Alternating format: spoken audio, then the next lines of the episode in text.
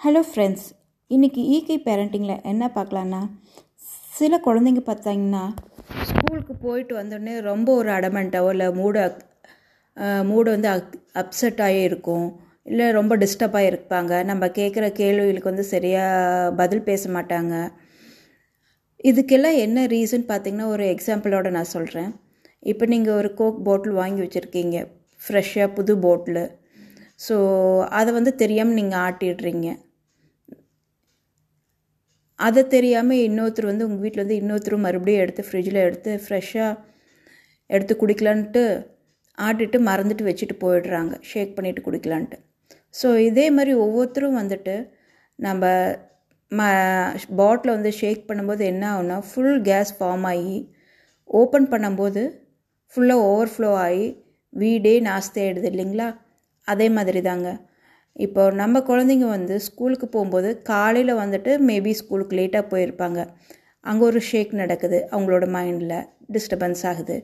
இப்போது காலையில் போனோடனே ஃப்ரெண்ட்ஸ் கூட ஏதாச்சும் சின்ன ஒரு சலசலப்போ இல்லை ம வாக்குவாதங்களோ நடந்திருக்கலாம். இல்லை அன்னைக்கு வந்து டெஸ்ட் வந்து நிறைய இருந்திருக்கலாம். இல்லை படிக்காமல் போயிருக்கலாம். இல்லை மேம் கேட்குற கேள்விகளுக்கு வந்து அவங்களால சரியாக ஆன்சர் பண்ணாமல் போயிருந்திருக்கலாம்.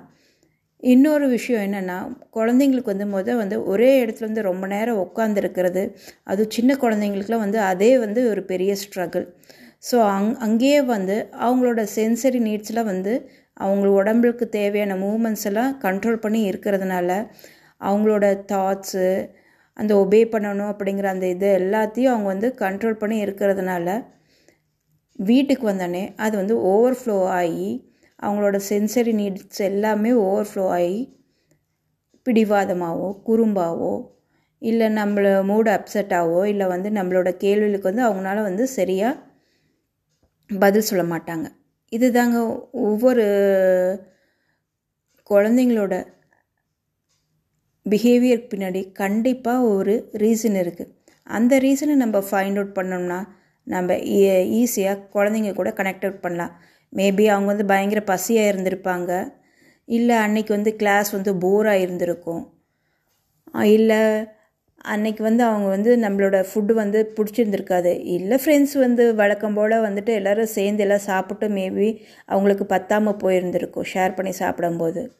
ஸோ அவங்களோட தேவைகள் என்னன்னு பாருங்கள் எதனால் அவங்க வந்து ஓவர்ஃப்ளோ ஆயிருக்காங்கன்னு பாருங்கள் இல்லை நம்மளுக்கு ரீசன் கண்டுபிடிக்க முடியலன்னா கொஞ்ச நேரம் அவங்கள ரிலாக்ஸ் பண்ண விட்டாவே அவங்க திரும்பி நம்ம கூட வந்து கனெக்ட் ஆகிடுவாங்க தேங்க்யூ இது உங்களுக்கு யூஸ்ஃபுல்லாக இருந்திருக்கும் நம்புகிறேன் தேங்க்யூ